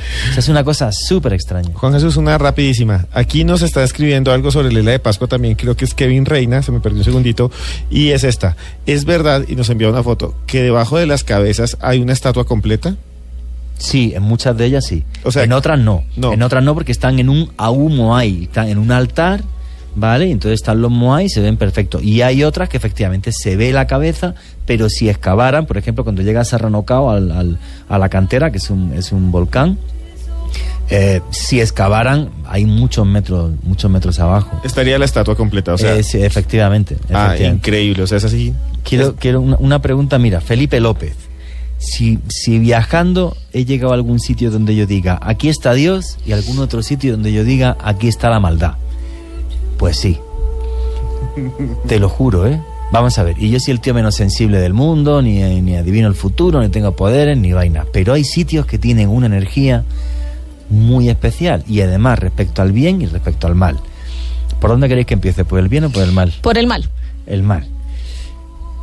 Ciudad de Megido, al norte de Israel, donde dice la Biblia que empezará el comienzo del fin de los días. ¿Vale? Donde llegará la bestia que nos marcará con el 666. Bueno, pues yo he estado en Megido, he caminado por Megido y es un lugar que da un hijo de pucha mal rollo que no os podéis imaginar. O sea, recuerdo unas escolopendras enormes, como 100 pies enormes. Eh, no sé, da mal rollo. Es que no mola el sitio. O sea, Juanje, ¿qué es escolopendra? Aquí no, eh, no, un, no cien- saben. un 100 pies. Ya, un 100 pies gigante. Eso es, pero enorme. Eh, da un mal rollo tremendo. Es una llanura y hay una pequeña colina y esa colina desde la que se ve toda la llanura es Mejido, ¿vale? Es un sitio mm, mm, que realmente me aterra, además, porque si de repente algún loco desde Siria se le ocurriera atacar Israel o algo, pasaría por Mejido, sí o sí. El comienzo de la Tercera Guerra Mundial real estaría en Mejido. Me acuerdo que el guía con el que estuve en Mejido eh, me comentaba que cuando la, una famosa batalla de, de tanques que hubo, juraría que fue en la guerra de los seis días, entre libaneses y israelíes, que, que ganaron los israelíes, me decían, si hubiéramos perdido la batalla, aquí hubiera empezado la tercera guerra mundial. Porque si se pierde Mequido y se pierde esta llanura, cae Israel. Y el gobierno israelí no lo hubiera permitido. O sea, es que es increíble que hace dos mil años un tipo que no sabemos quién fue, un tal Juan en la isla de Patmos, escribiera una cosa que dos mil años más tarde puede cumplirse. Bueno, Mejido es un lugar terrible desde hace miles de años. Hay un altar en Mejido, eh, mucho antes de, de- de la Biblia y de cualquier cosa de esta, en torno a hace unos 4.500 años tiene ese altar, y en ese altar se hicieron miles y miles de sacrificios de animales y de niños. No. Sin que se sepa por qué, ni quién, ni cómo, ni de qué forma, ni de qué manera. Ni de qué religión, No, nada. nada. Solo están los restos. Nada. No se sabe Increíble. nada. O sea, es como si fuera oscuro. un lugar que el mismísimo demonio hubiera pintado en la tierra. Hay otro lugar también, por ejemplo, si vamos a esto de, de- de las puertas del infierno, básicamente. Baalbek en Líbano. Baalbek es, es en el Valle de la Beca. Hay unos templos romanos enormes y preciosos, pero hay un templo al dios Baco donde la locura se hizo realidad. Es un templo donde uno, si te fijas en los frisos, aparte de haber, de haber uvas, como en, en normal, el dios Baco el vino, como ahí los ritos se mezclaron con los de la zona, hay flores de opio. ¿Vale? Fumaban opio aparte de, de tomar vino y demás. Amapolas. Bueno, pues ahí se hicieron rituales tan sangrientos al dios Baal que se hacía que mujeres vírgenes se bañaran en sangre de otras mujeres a las que se decapitaba Uy, no. y se anudaba en su cintura las manos de las decapitadas. Mm. Se hacía un Horrendo. cinturón Qué de manos. eso. Ese ritual está recogido por Flavio Josefo. Efectivamente. No, pero con toda la razón usted dice que Entonces allí- es como Inclusive, que te Juanja- da un mal rollo que... Y Juanje, ni te inclusive eh, por esas cosas, ese dios terminó convirtiéndose en un demonio. Baal, sí, efectivamente. Sí, era un dios y se convirtió en demonio en la cristiandad. Sí. Después de Otro lugar así, Cerrosechín, Perú. Sí, es señor. el infierno en la tierra. O sea, yo no he visto cosas más crueles en un mural que en Cerrosechín. Ujú. Decapitar personas, sacarle los ojos, Sí, cortarle la, el- la cabellera, partirlos en dos. O sea, partir una persona en dos. Está, o sea, no, es una cosa. Y no sabemos, se sabe que tiene relación con una cultura muy antigua, que tiene como 3.500 años, que es la, la cultura chavín de Guantar. Pero tampoco se sabe exactamente. Mayor información. No hay mucha información. ¿Qué pasa ahí? Eran pueblos sin escritura. Y ahora si queréis os digo los de Dios. Exacto, ahí, ahí. Más bonitos. Antes de eso, antes, Juanje, Dime. Carlos M. Jaramillo nos mandó una foto de las escolopendras que habían allá. Hizo unos cien pieces que no son como los de acá. Y Carlos M. Jaramillo, con el numeral viaje Luna Blue, nos dice que también pican. ¿Es verdad? Sí, claro que pican, tienen veneno, sí. Y son horrendas. Horrendas, sí, sí. Sí, Pues ahora. las hay a, a centenares allí, no sé por qué. Bueno, sigamos entonces con las cosas Con bonitas. lo, lo positivo, Lo bonito. los lugares donde piensa que estaba Dios o los tenía lugares una donde, energía donde la positiva. energía me parece una cosa increíble, va- vamos, vamos a ir por partes. Eh, primero, Iglesia de Santa María de Zeitún, el Cairo, lo comentaba ayer. Es un lugar donde la luz nació. Es increíble. O sea, hay un sentimiento de paz, de hermandad, de tranquilidad muy difícil de experimentar en otro sitio. Otro lugar, y es un lugar de conflicto permanente, el muro de los lamentos en Jerusalén. Me hipnotiza ese muro. Y comentaba que cuando me quedé en, la ciudad me, me levantaba de madrugada y me iba al muro eh, y demás. Así lugares con una energía tan positiva como estos dos que he dicho, yo creo que no. Porque los demás sí, te fascina lo que ves y tal, pero no tienen ese componente tan sagrado, ¿no? O sea, estás en la pirámide delante de Giza y es como si te diera energía, ¿no? Un rayo, pero no tienes esa, ese sentimiento de divinidad como sí tienes, por ejemplo, en Santa María de Zeitún o tienes en el Muro de los Lamentos. Eh, Víctor Manuel, ¿será que la Biblioteca de Alejandría tuvo la respuesta a los misterios de esta noche? Es posible que la Biblioteca de Alejandría guardara muchas respuestas a, a estos misterios que estamos hablando, pero se quemó, se destrozó. Diego E. Porras, ¿qué opinas de la Puerta del Sol en Bolivia? la Puerta del Sol en Tiahuanaco, al lado del lago Titicaca. Pues que es un gran enigma todavía sin, sin descifrar, en el sentido de que aparecen desde... Vamos a ver, o sea, para que la gente se haga una idea. Tiahuanaco es una ciudad sagrada que reflejaba el universo andino sobre la faz de la Tierra. Entonces, por eso tiene tres niveles. La capana, que es una pirámide, el mundo de los dioses, una explanada que es el mundo en que vivimos, que está coronada por la puerta del sol que mediría el tiempo, y un templete subterráneo que es el inframundo, el mundo de los muertos, ¿vale? Entonces esta puerta del sol tiene una cantidad de símbolos súper extraños. Uno, por ejemplo, es los trompeteros, lo llaman los trompeteros, que son unos querubines que están tocando trompetas, que no tenemos ni idea de para qué, y unos miran para un lado y otros miran para otro. Y dentro de esa puerta, para mí, la figura más enigmática que hay, con mucha diferencia. Coronando la puerta del sol hay una pequeña figura que se conoce por el nombre de el dios llorón. Y es un dios que tiene dos báculos, uno en cada mano, que está llorando, que tiene las lágrimas en las mejillas y en cada uno de sus codos una cabeza humana amputada, cortada, dos cabezas trofeo. Para algunas personas el dios Viracocha, yo no estoy de acuerdo, pero es una figura, ese dios llorón, que aparece en culturas mm, a miles de kilómetros y miles de años de distancia, como es de la cultura nazca, la cultura wari y otras culturas, sin que sepamos exactamente por qué. Bueno, aquí hay una que eh, yo también le quería hacer. Usted con- dice el señor, bueno, sa- primero saludos a Bracamonte Blue, pero Raúl Vargas le manda a decir que si conoce algo sobre la enigmática cultura de Chavín de Guantar, que dicen que es subterránea. No está un Chavín, es un, tesón, es un templo subterráneo, sí. No, no la cultura subterránea, pero su templo subterráneo, sí. Efectivamente, hay una réplica de, de, de este templo, además, la han hecho una nueva ahora en el Valle Sagrado, han hecho un museo interactivo con, con diferentes eh, zonas arqueológicas del Perú reproducidas y hay una reproducción de uno de los templos de, de Chavín de Guantar, pero no está un Chavín de Guantar. Aquí están preguntando muchos, eh, Víctor Manuel y otros, Jo- John Edwin Sánchez, y saludos también por aquí a César Augusto Luque, que si usted conoce, ya que fue a Egipto, que si conoce Alejandría.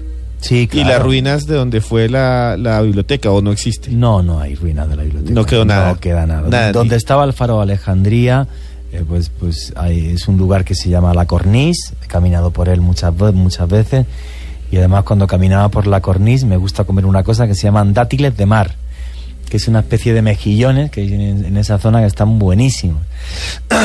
Y Alejandría es, es, es una maravilla. Es una ciudad que por desgracia, como, como todo Egipto a nivel urbano, está en decadencia, que dicen que era una ciudad maravillosa donde convivían musulmanes, judíos, cristianos. Llegó Nasser y Nasser expropió todo a los judíos. Se, tuvieron, tu- se tuvo que ir muchísima gente, tanto judía como de otras nacionalidades. Había italianos, había franceses, todo el mundo tuvo que irse. Y entonces, pues, eh, lo que es la intolerancia y, y- y la locura, ¿no? Y es una ciudad maravillosa en la que he ido muchas veces a fumar shisha allí al lado de la, de la cornice y, y a comer un par de cosas. Mira, es que habéis dicho Alejandría y me han venido un par de cosas riquísimas. El pesaria. Pesaria es un tipo de pescadito que, se hace en, esa zona que está riquísima.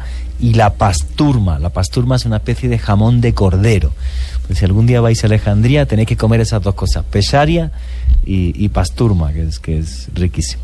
Juan Jesús, Grandalf el Gris, arroba Gasca Julián, Julián Gasca, eh, dice, ¿qué lugar de Colombia eh, ha visitado usted también y qué recomienda visitar misterioso? Bueno, a mí lo que me, encantó la expedición que hice a Ciudad Perdida. Ciudad Perdida es una auténtica maravilla, o sea, y una gran desconocida. El, cómo tienen estructurado el turismo a Ciudad Perdida es una aberración, lo digo así de claro, es una barbaridad. Es una caminata a ver quién, quién, quién corre más y luego 200 personas haciendo popón cuatro baños, o sea, es una porquería como está y con muy poca visión de lo que es el turismo y cómo tiene que ser el turismo respetuoso con el medio ambiente a la vez que sostenible, que se puede hacer perfectamente. Ojalá, ojalá eso mejore y realmente es una maravilla escondido en las montañas, un lugar tremendamente mágico donde se siente una paz mm, inmejorable y además que, que- que la cultura que la creó sigue viva, ¿no? que, es- que es, que es la cultura aruaca. Está Duber Ernei Hincapié diciéndole que por favor hable de Machu Picchu y su cultura. Bueno, pues, pues es hablar de los incas, ¿no? de, de una de las culturas más, más enigmáticas eh, del planeta, ¿no? Una cultura que nace en el siglo XII sin que sepamos cuál es, cuál es su origen. El, gran misterio de los incas está incluso en, en el idioma que hablaban, porque los incas no hablaban quechua. La población originaria de los Andes peruanos habla quechua, los incas hablaban puquina.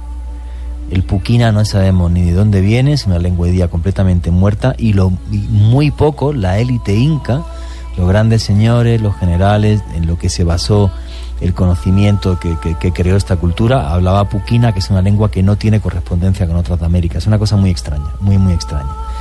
No sabemos de dónde vinieron. Bueno, y esta gente pues entre las ciudades que crearon, que crearon muchísimas, dejaron una que se descubrió en 1911 por un señor que se llamaba Irán Bingham, eh, que la descubrió por casualidad, porque él buscaba Vincabamba. Ni siquiera sabemos cómo se llama. Machu Picchu significa montaña vieja, pico viejo. Ni siquiera sabemos el nombre original de, Machu Picchu. Y es una ciudad santuario que sí refleja el sentimiento y la cosmogonía del mundo, ah, del mundo andino, del mundo inca. ¿no? Hay un punto en Machu Picchu, el corazón de Machu Picchu, que lo llamo yo, donde hay cuatro templos pequeñitos. Un templo por el que se podían medir solsticios y equinoccios, el sol, el fuego.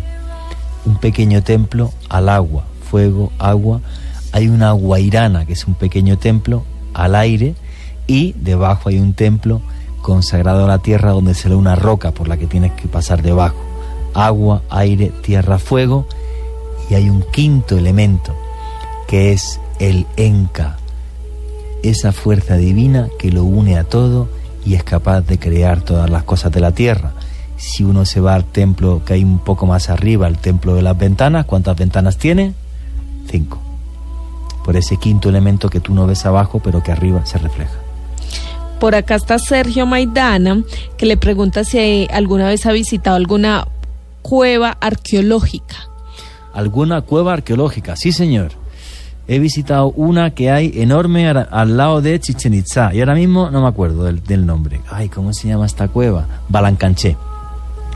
Balancanché es una cueva que tiene restos arqueológicos de los rituales que hacían allí los antiguos mayas. Y además rituales terribles. Porque a ti te decían, no, usted va a ser un gran guerrero. Y te soltaban en la puerta de Balancanché, que hay unos murciélagos que parecen el conde Drácula. eh, con una humedad y un calor del recarajo a oscuras. Entonces tenías que ir bajando, bajando, bajando. Hay un momento en el que te metes por un sitio que te metes arrastrando, seguías bajando y al final del todo, si eras capaz de, de, de, de- de- de, bueno, pues de, de- de hacer todo ese camino sin que el miedo te, te invadiera, está, eh, hay un cenote, un lago sagrado, entonces te metes al agua y si nadas al final puedes salir. Juan Jesús, aquí está eh, Filgamex, que apareció tuiteando un montón a última hora. Muchas gracias, Filgamex, por. Y le pregunta lo siguiente: de todos esos países, de todos esos lugares, de todos esos sitios arqueológicos, ¿realmente dónde le gustaría terminar al final sus días? Ah, yo aquí en Colombia, yo estoy aquí genial. Eso es eh, su Sí. vejez. Mi- de, de viejito, mira, hay dos ciudades que, que yo creo que, bueno, lo primero es que lo mismo mañana me muero, o sea, vete a saber, ¿no? Pero no, yo de viejito lo que me gustaría, lo que me gustaría, pues mira, hay dos ciudades que, que, que yo creo que compartiré el tiempo entre las dos, que es Madrid y Medellín, las dos empiezan por M. Que yo de viejito me gustaría, pues, pues bueno, pues pasar buena parte del año en Madrid, que es una ciudad que me encanta, y otra parte del año en, en Medellín, que es una ciudad que me fascina. Es así, en Medellín, Medellín, no sé, yo creo que me gustaría vivir en Río Negro, allí. Los en- alrededores. En los alrededores, con mis perros y plantando tomates y aguacates y alguna cosa así. O sea, sí, yo de viejito me veo, me veo así. Madrid, Madrid, Medellín, sí. También está por aquí Andrés Naufal que le pregunta eh, cuál es su teoría del origen del universo. Madre mía, pues no soy Stephen Hawking, tío. O sea, estuvo- Ahí, ahí, ahí, madre mía. ahí ¿Usted está. qué opina, Juan? Usted- o sea, yo no creo que cuál sea su teoría personal, sino usted qué opina de las teorías que hay. Mira, de sobre las, la de las teorías del que hay, que todo el mundo siempre está con el Big Bang y el Big Bang y el Big Bang y el Big Bang, pues hay una nueva que a mí me convence mucho más que el Big Bang, que es que el universo es mucho más antiguo y que el universo es una cosa que se expande y se contrae, se expande y se contrae, como si fuera un gran corazón eterno. Y esa me parece tremendamente interesante, no es mía ni mucho menos, que yo de física no tengo ni idea, pero sí es una, una teoría que cada vez está cogiendo más fuerza y que acabaría o que intenta tirar atrás la teoría del Big Bang. Raúl Vargas, ¿cuál fue el ritual más perverso que conoció? ¿Cuál fue? Mm, Cuando me casé. Básicamente. no, no. Claro, Menos mal no. no ahora que no me oye mi mujer, Menos mal no después de escuchando. 45 Sí, por eso lo dice. Sí, claro, pero, pero esta semana ya no. En la otra semana ya es todo serio. Ahora como mi mujer está en China, está en Beijing trabajando, no me ha escuchado, no ha pasado nada. Pues yo creo que aparte de mi matrimonio, no, mi matrimonio fue maravilloso, ahí en Medellín me lo pasé súper bien. No, yo he estado alguna vez en un ritual perverso. No, yo me acuerdo una vez, investigando sobre sectas satánicas, eh, y yo entrevisté a un tipo que era el que llevaba el templo de Set en España, ¿vale? Entonces él me contaba la- las reuniones que tenía con el resto, no satánicos, luciferinos sería, ¿no? En, en Estados Unidos, en Nueva York. Y aquello me pareció tan locura. O sea, me decía que cogían prostitutas, las abrían de piernas, eh, cogían hostias consagradas, católicas, cristianas, y se la pasaban por la vagina hasta que ella empezaba, pues, pues obvio, ¿no? A tocarle el clítoris hasta que ella empezaba a tener flujo y luego se lo comían. Y entonces me decía que solamente desde experiencias muy fuertes es que, que tú puedes volver a nacer dentro de esa fe y a, y a replantearte tu vida, pero siempre con experiencias así de fuertes y tal. Mm. Javier Entonces- Verdugo Quintero, ¿qué nos puede contar sobre el Arca de la Alianza? Sobre el arca de la alianza, pues básicamente lo que, lo que os he comentado antes, ¿no? O sea, está claro que aparece en la Biblia, eh, está claro que estuvo en Jerusalén y eh, tres teorías muy sencillas, o sea, eh, se quedó a medio camino en la ruta nabatea, se quedó en Jerusalén o está en Etiopía. Son las tres posibilidades que yo le veo. Bueno, los nazis pensaban que estaba en la ciudad de Tanis, ¿vale? Como aparece en la película Sí. Indiana Jones. sí. Los nazis hicieron una, una operación que se llamó Trompetas de Jericó, donde la buscaron en Venecia, pensando que los templarios la habían llevado hasta allí, y buscándola en Tanis, en Egipto. Bueno, eh, aquí dicen muchas cosas los lunáticos y quiero saludar rápidamente a varios. Andrés Ávila, Luis Carlos Mesa, John Bonilla, Eri P, que es- la que habla muchísimo, está tuiteando un montón, Andrés Cerrato. Y bueno, aquí este señor eh, Luis Carlos Mensa le pregunta, ¿cuál es el viaje que lo ha frustrado en la vida? El que no hice. Eso pregunta. O sea, yo una vez estuve a punto de ir a Etiopía, además tenía hasta los permisos de rodaje que eran en, en amarico, que es la lengua, y eso me, me, me, me, enfadó mucho y más me costó una pelea bastante importante en la productora en la que trabajaba, porque ya estaba a punto de ir, conseguí los billetes de avión a través de Ethiopian Airlines gratis desde, desde Roma. Roma gratis. gratis. Se los regalaban. por ¿Y ir, por qué no lo ir allá es caro. no me dejaron ir simplemente porque comentaban, bueno, no, o sea, conseguí como 21 días de rodaje y no llegaba ni a 5 mil dólares lo que nos costaba. Barato. Súper barato, no, ridículo. Y no me dejaron ir porque a lo mejor si en verano viajaba, no sé quién o tal, y monté una, me agarré un cabreo y fue una de las gotas que colmó el vaso también para que, que, que, bueno, pues que cambiara de, de trabajo y, y empezar a hacer otras cosas. Sí, aquello me, me, me- enfadó muchísimo. Sí, el, el único viaje que, que yo recuerdo, el que, o sea, que el que no hice, o sea, lo tengo clarísimo. sí. Cristian Guerrero está que pregunta si usted visitó el Taj Mahal.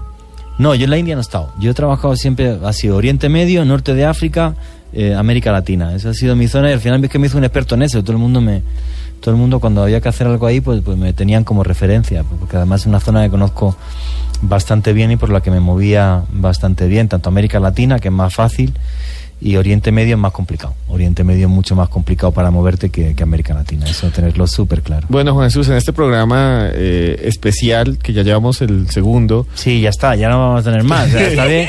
somos el tercero. Expedición a los mundos perdidos, José Exacto. Jesús Vallejo y TV Eso es lo- Panamericana, que somos terceros en Trending Topic. Sí, exacto. Ah, pues muchas gracias a todos, chicos. Eso es lo que quería decir, que somos terceros y que el libro Expedición a los Mundos Perdidos eh, lo consiguen. Y mire, habla de Perú, de Argelia, que no la hablamos. Ya no la hablamos. Nos toca hacer un miércoles de historia de Argelia. De Argelia, sí. Sí, porque no la es- hablamos. Hombre, como, como, como expedición y como experiencia humana de las más bonitas que he tenido, porque cuando estás con los Tuareg en medio del Sáhara, que es, bueno, el Sáhara, pero el Sáhara de verdad.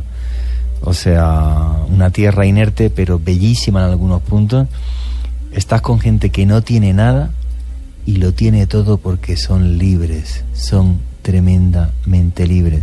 Recuerdo un Tuareg, me dijo una frase, Bahani se llamaba, estaba allí el señor con los hijos debajo de un árbol, tenía artrosis en las manos. Como yo llevaba un botiquín bastante bueno, pues le estuvimos dando cremas y le dejé pastillas antiinflamatorias. Eh, y, y me acuerdo, le pregunté, le dije, pero ¿cuántos años tiene usted? Y me dice, cuando yo era niño, este árbol no daba sombra. Fue lo que me respondió. Y luego me invitó a su choza, una choza en medio de la nada, y me dijo una frase que nunca olvidaré. La casa es la tumba del que vive.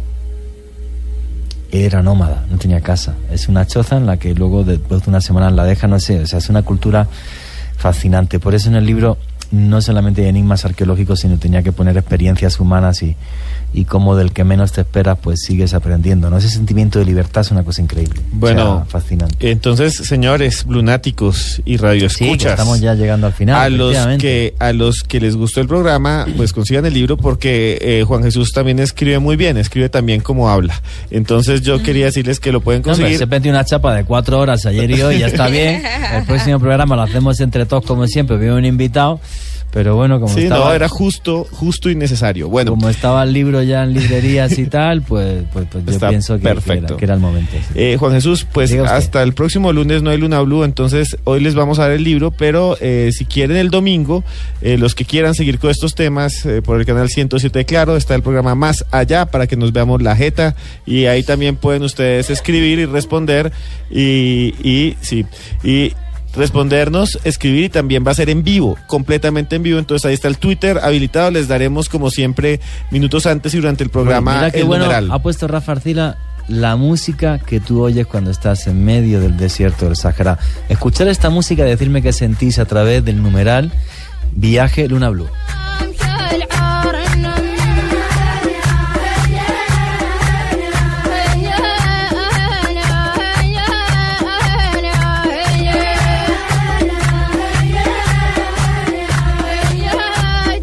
Recuerdo una noche en, en- en- en- el Sáhara que contraté y hice que me llevaran a un, grupo de hombres y de mujeres para cantar, para poder firmarlo para el reportaje.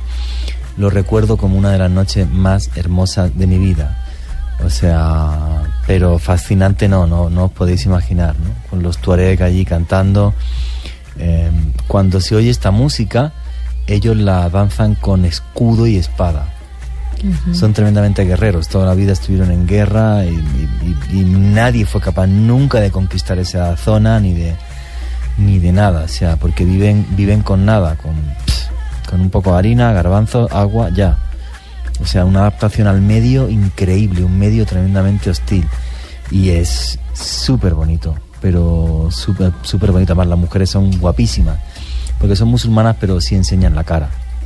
Entonces, una cosa tremendamente, tremendamente espectacular. Qué buen recuerdo, Rafa. Gracias por poner esa, esa música.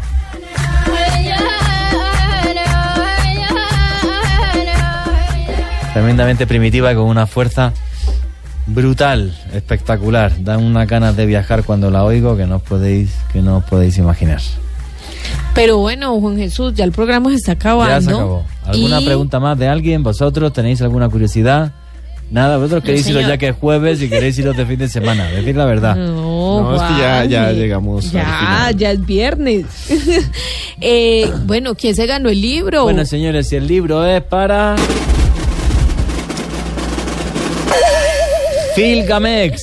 Que ayer dejó hasta Ah, varios bravo, vídeos bravo, y todo. Filgamex. Que este vídeo se lo mandamos a Filgamex y que lo disfrute mucho y ya nos pondrá los comentarios si, si, si se lo lee. Digo yo que se lo leerá. Para eso se lo mandamos. Si se lo lee. Ve ahí, Pues no él le tienen confianza. interesado en Mira, su, en su voy- no se le tiene Juanji. confianza. Voy a decir lo que me dijo un profesor en la escuela hace 30 años. Me dijo, este libro, amigo mío, es para leérselo y estudiar, porque el papel está muy satinado, que lleva fotos y no sirve para limpiarse el culo. Entonces, Bueno. así Eh, muy bien. Para- tiene Así muchas que- fotos, brillan, es bonito y no sé. Efectivamente. Es lindo, es lindo. Efectivamente. Así que después de esta barbaridad que he soltado terminando el programa y con esta música de fondo que me recuerda esos maravillosos paisajes yermos pero llenos de vida en el Sáhara, quiero deciros que paséis un súper buen fin de semana. Nos vemos aquí el lunes. Espero que hayáis disfrutado con estos dos viajes que ha sido un paseo por el mundo que tuve la suerte de recorrer y, que me encanta compartirlo con vosotros y vuelvo a agradecer las muestras de cariño que he tenido a lo largo del día de hoy a través de las redes sociales y que sí es verdad que un libro como este, Expedición a los Mundos Perdidos, lo que hace es demostrarnos que vivimos en un mundo mágico porque está repleto de misterio.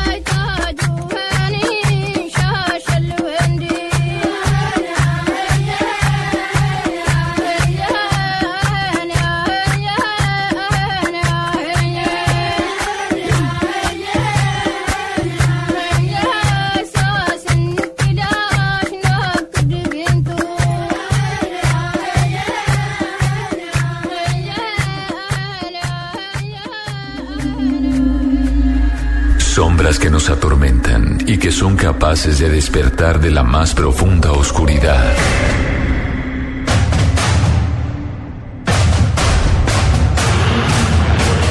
Visitas de seres de otros mundos que vienen a la Tierra.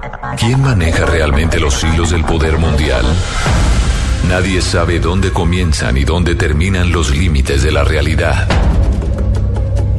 De lunes a jueves a partir de las 10 de la noche, Luna Blue.